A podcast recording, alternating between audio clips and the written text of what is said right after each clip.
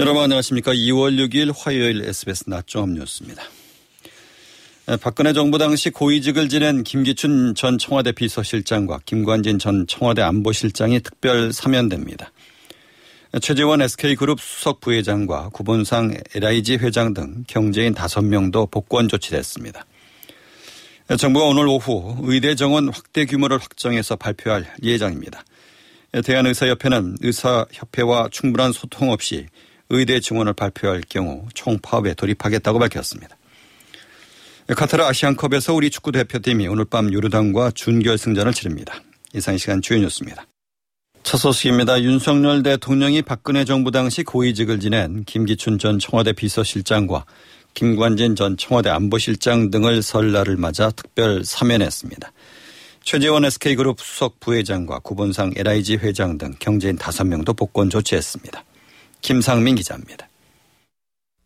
윤석열 대통령이 설날을 맞아 전직 주요 공직자와 정치인, 언론인을 포함한 980명에 대해 특별 사면 복권을 단행했습니다. 김기춘 전 청와대 비서실장과 김관진 전 청와대 안보실장도 포함됐습니다. 김 전 비서실장은 이른바 문학의 블랙리스트 사건으로 지난달 징역 2년이 선고됐지만 상고장을 내지 않아 형이 확정됐습니다. 김 전 안보실장 역시 군 사이버 사령부에 정치 댓글 작성을 지시한 혐의로 파기환송심에서 징역 2년을 선고받았지만 최근 재상고를 취하하면서 형이 확정됐습니다. 사면 대상이란 걸 미리 알고 형을 확정받은 게 아니냐는 의혹이 나왔지만 법무부는 사면 심사위 심의 결과가 어떻게 나올지도 모르는 상황에서 사면을 약속받는 일은 없다고 선을 그었습니다. 정치인 가운데선 여야 2명씩 전직 국회의원 4명이 복권됐습니다. 복권된 언론인은 4명인데 김장겸, 안광한 전 사장 등 모두 MBC 출신들입니다. 과거 회사돈 횡령, 사기성 기업 어음 발행 등으로 유죄를 받았던 최재원 SK그룹 수석 부회장과 구본상 LIG 회장을 비롯해 경제인 5명이 복권됐습니다. 이 밖에 운전면허 등 행정 제재에 대한 감면 조치와 공무원 징계 사면도 단행됐는데 대상자는 45만여 명에 달합니다. 정부는 또 2천만 원 이하 소액연체 이력자 약 298만 명에 대한 신용 회복 지원이 다음 달 12일부터 시행된다고 밝혔습니다. SBS 김상민입니다. 윤석열 대통령이 오늘 오전 주재한 국무회의에서 국민의 건강과 생명을 지키기 위해 의사 인력 확대는 더 이상 늦출 수 없는 시대적 과제라고 강조했습니다. 윤 대통령은 정부는 그동안 의료계와 환자단체, 국민의 목소리를 두루 듣고 무너져가는 의료 체계를 바로 세울 의료계획 4대 패키지를 마련했다고 밝혔습니다. 정부는 오늘 오후 의대 정원 확대 규모를 확정해서 발표할 예정입니다. 한편 대한의사협회는 앞서 기자회견을 갖고 정부가 의료계와 협의 없이 의대 증원을 강행할 경우 집행부가 총 사퇴하고 비상대책위원회를 꾸려서 총파업 절차에 돌입하겠다고 밝혔습니다. 이제 총선을 64일 앞두고 국민의힘이 부산 경남 중진인 서병수 김태호 의원에게 민주당 현역 의원의 지역구로 출마해달라고 요청했습니다. 민주당 공천관리위원회는 1차 경선 지역구 23곳을 발표하고 13개 지역구는 단수 공천하기로 했습니다. 이성훈 기자입니다. 대통령실 참모 출신 인사들이 총선에서 양지만 찾는다는 비판이 제기되는 가운데 국민의힘이 부산 경남 중진인 서병수 김태호 의원에게 민주당 현역 의원의 지역구로 출마할 걸 요청했습니다. 장동혁 사무총장은 서 의원에겐 부산 북강서갑을, 김 의원에겐 경남 양산을 출마를 부탁했다고 밝혔습니다. 북강서갑은 민주당 전재수 의원, 양산을은 같은 당 김두관 의원의 지역구로 험지로 꼽힙니다. 서 의원은 SBS에 당의 결정을 존중한다며 총선 승리를 위해 어떤 역할도 마다하지 않을 것이라고 밝혔고 김 의원은 당의 요구를 무겁게 받아들인다며 고민을 하고 있다고 말했습니다. 민주당 공천관리위원회는 총선 후보 선출을 위한 1차 경선 지역구 23곳을 발표했습니다. 또 13개 지역구는 단수 공천하기로 했는데 부산과 대구, 울산 등 대체로 험지인 지역구가 포함됐습니다. 경선 투표는 오는 19일부터 사흘 동안 진행되고 결과는 투표 마지막 날인 21일 공개됩니다. 경선은 권리당원 투표와 일반 여론조사를 50%씩 반영합니다. SBS 이성훈입니다. 제3지대 새로운 선택 공동대표인 금태섭 전 의원이 4월 총선에서 종로에 출마하겠다고 선언했습니다. 제3지대 또 다른 축인 원칙과 상식 조홍천 이원욱 의원은 제3지대 빅텐트 통합을 위한 통합 공관위 구성을 제안했습니다. 장민성 기자의 보도입니다. 제3지대 통합의 중재자 역할을 자임하고 있는 금태섭 새로운 선택 공동 대표가 종로 출마를 선언했습니다. 종로는 거대 양당 기득권 정치를 뛰어넘는 새로운 도약대 같은 곳이라며 그 누구의 텃밭도 아닌 종로에서 대한민국 정치를 바꾸겠다고 포부를 밝혔습니다. 이른바 제3지대 빅텐트 구상과 관련해선 총선이 두 달여 남은 지금 더 늦춰선 안 된다며 조건 없는 통합을 강조했습니다. 민주당을 탈당한 원칙과 상식 조웅천, 이원욱 의원도 제3지대 대통합을 위한 시한이 얼마 남지 않았다며 제3지대 주요 세력의 통합공천관리위원회 구성을 제안했습니다. 대통합 합의 직후 지역구 후보와 비례대표 후보를 통합 심사하기 위한 공천 기구를 개혁신당 2명, 새로운 미래 2명, 원칙과 상식 1명 등으로 함께 꾸리자는 겁니다. 아울러 제3지대 모든 세력의 새로운 사회계약으로 기본권 국가를 이를 실현하기 위한 핵심 가치로 평등, 포용, 미래 등을 제안했습니다. 이준석 개혁신당 대표는 통합공관위 구성 제안에 대해 개혁신당 차원에서 준비하고 있던 공천 방향성과 비슷하기 때문에 큰 문제는 없을 것이라 생각한다고 말했습니다. SBS 장민성입니다. 대통령 직속 노사정 사회적 대화기구인 경제사회노동위원회가 현 정부 들어서 사실상 처음으로 오늘 사회적 대화를 시작했습니다. 노사정은 근로시작 단축과 유연화, 고령자 계속 고용 문제 등에 대해서 합의를 시도하게 됩니다. 정현 기자의 보도입니다. 경사노위는 오늘 오전 최고 의결기구인 본위원회를 개최했습니다. 현 정부에서 경사노위 본위원회가 대면으로 진행된 건 오늘이 처음입니다. 노사정은 경제 활력은 감소하고 노동시장 이중구조는 심화하고 있으며 좋은 일자리는 갈수록 줄어들고 있다며 현 노동시장을 진단했습니다. 급격한 노동 환경 변화와 구조적 위기에 적극적으로 대응해 양질의 일자리와 지속 가능한 노동 시장을 위해 함께 노력하기로 했습니다. 노사정은 지속 가능한 일자리와 미래 세대를 위한 특별위원회, 일생활 균형위원회, 인구구조 변화 대응 계속고용위원회 등 3개 위원회를 구성하기로 합의했습니다. 이들 위원회를 통해 근로시간 단축과 유연화, 정년 연장 방안에 따른 임금 체계 개편, 청년 고령자 상생 고용 방안 등을 논의할 예정입니다. 노사정은 각 위원회 구성을 거쳐 이달 말부터 본격적인 논의에 들어갈 것으로 보입니다. 본위원회는 정부 대표와 근로자위원, 사용자위원, 공익위원 등 18명으로 구성되는데 민주노총이 불참해 근로자위원 1명을 공석으로 두고 17명으로 운영됩니다. SBS 정현입니다. 환경부가 올해 전기차 보조금을 100만 원씩 줄이기로 했습니다. 보조금 전액을 받을 수 있는 차량 가격 상한도 낮췄습니다. 특히 저효율 배터리를 장착한 전기차에는 불이익을 주기로 했는데 중국산 배터리 차량들이 영향을 받을 것으로 보입니다. 최원 기자의 보도입니다. 환경부는 우선 전기차 전체 보조금 가운데 가장 큰 비중을 차지하는 성능 보조금을 지난해보다 100만 원씩 줄이기로 했습니다.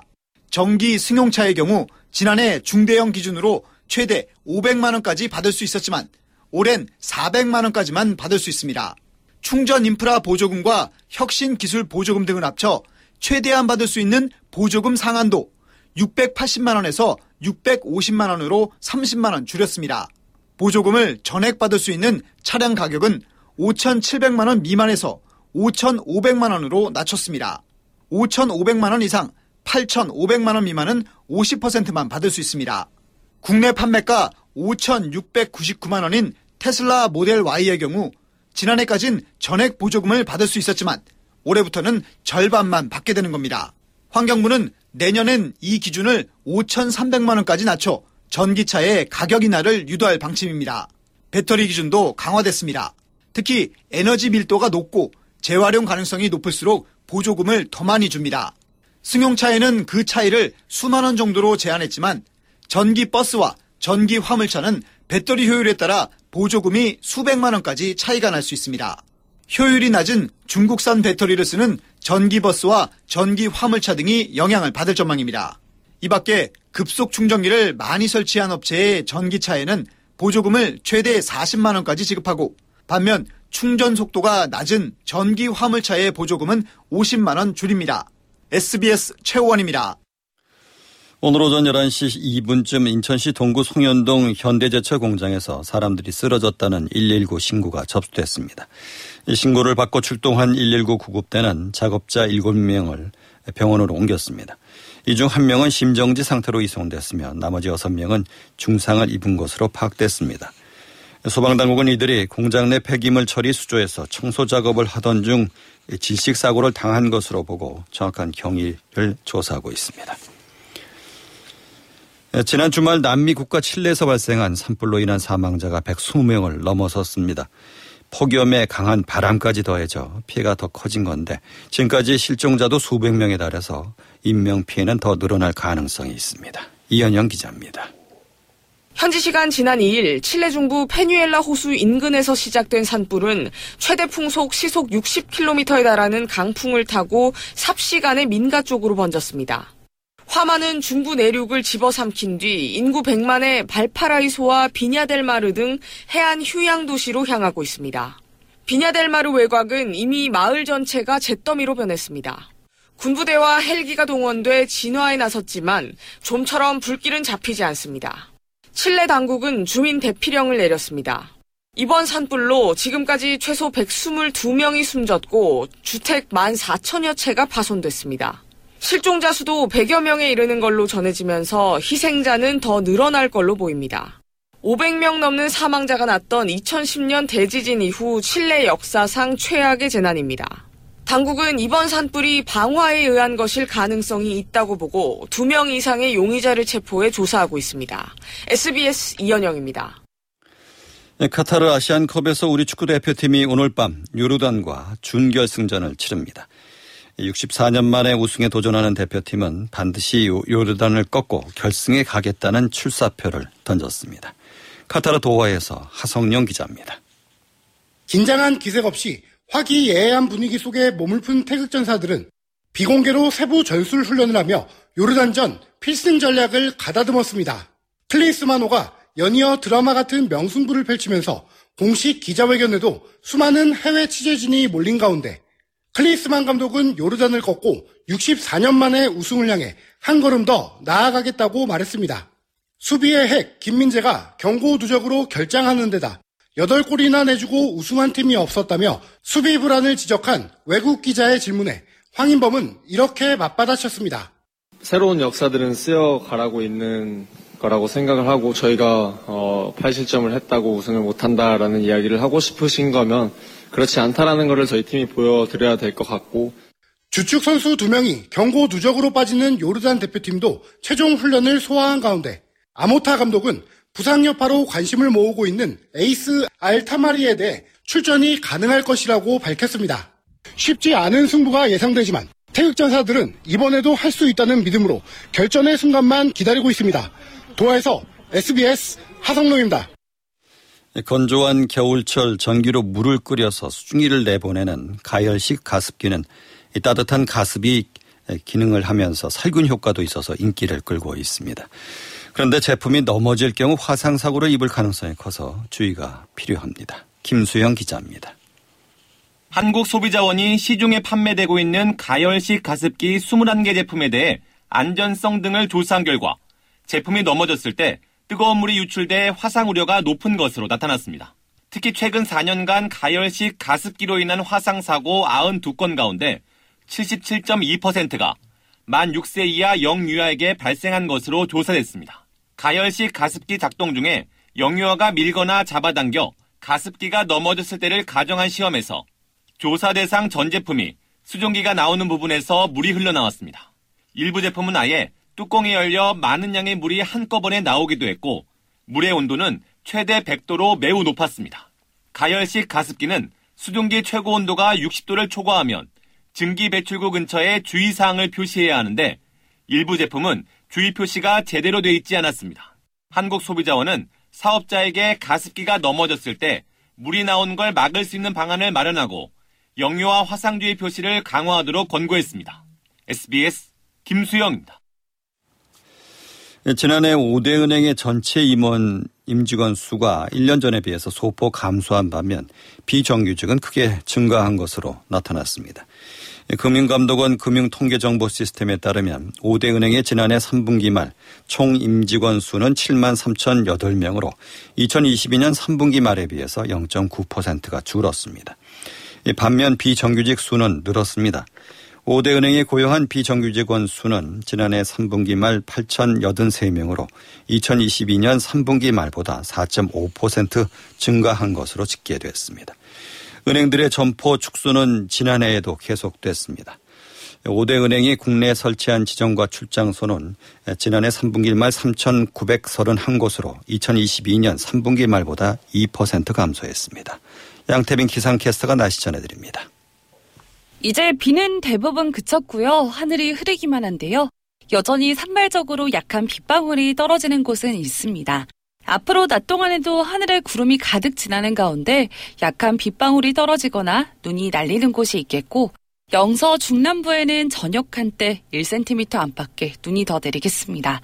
도로 곳곳이 상당히 미끄러울 수 있기 때문에 교통안전에 신경 쓰셔야겠습니다. 한편 동해안에는 너울성 파도가 일겠습니다. 아침 날씨는 조금 추웠습니다. 대부분 영하권에서 시작했습니다. 그래도 현재 영상권을 회복했고요. 앞으로 낮 최고 기온 서울이 5도, 전주 6도, 광주 7도, 대구도 7도까지 오르며 예년보다 온화하겠습니다. 이번 설 연휴는 별다른 눈비 예보 없이 대체로 맑겠고요. 날씨도 온화한 편이라서 고향 오고 가시는 길 수월하겠습니다. 날씨였습니다.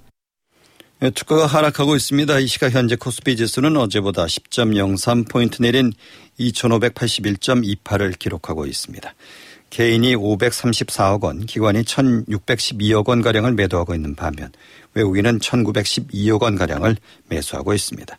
코스닥 지수는 0.27포인트 내린 807.72를 기록하고 있습니다. 서울의 현재 기온은 3도, 습도는 75%입니다.